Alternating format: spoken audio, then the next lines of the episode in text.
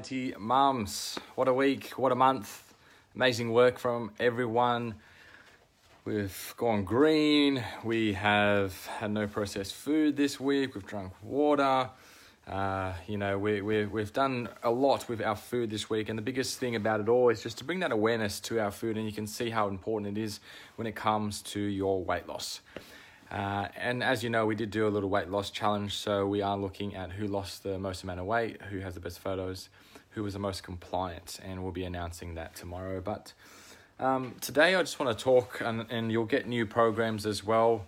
Um, unless you just started with us, then you won't. But for the mums that have been working out for the last four weeks, I've just about finished uh, sorting out all the workouts for next month, which they're a little bit harder, a little bit more challenging as well.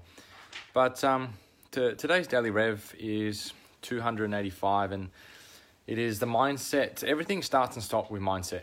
And as you know, I'm really big on the psychology of everyone in here. I'm, I'm big on my own psychology. I'm really passionate uh, about these side this side of things because I really believe that psychology, your mindset, is what's going to allow you to continue in this game long term, not just in health and fitness, but in life. And this is what we will be talking a lot about tomorrow night is about your mindset. How do we actually build a strong mindset? How do we build a mindset that allows you uh, to, to overcome challenges, to overcome obstacles? And I can give you know you the perfect nutrition and training plan. I've done that plenty of times to to mums in the past, and they'd be good for a little bit, but they always fall off. So I started to realize like it's nothing to do with the plan. People can't execute the plan unless they have the mindset and the capabilities to actually overcome the obstacles that may come in play.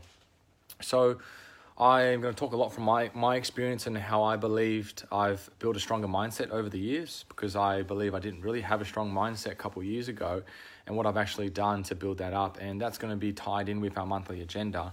And I really believe this quote, which is 80% of your psychology, uh, it comes down to psychology and 20% comes down to mechanics. And it's nothing because and I know you know this yourself, you've probably seen really intelligent people break down and not do really well because they weren't able to, uh, I guess, control their emotions, control their ability to overcome obstacles, overcome challenges.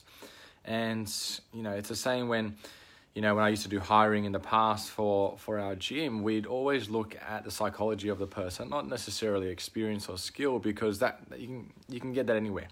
But your ability to actually uh, relate to people, your ability to overcome stress, be busy and be okay, uh, still remain consistent is the most important thing.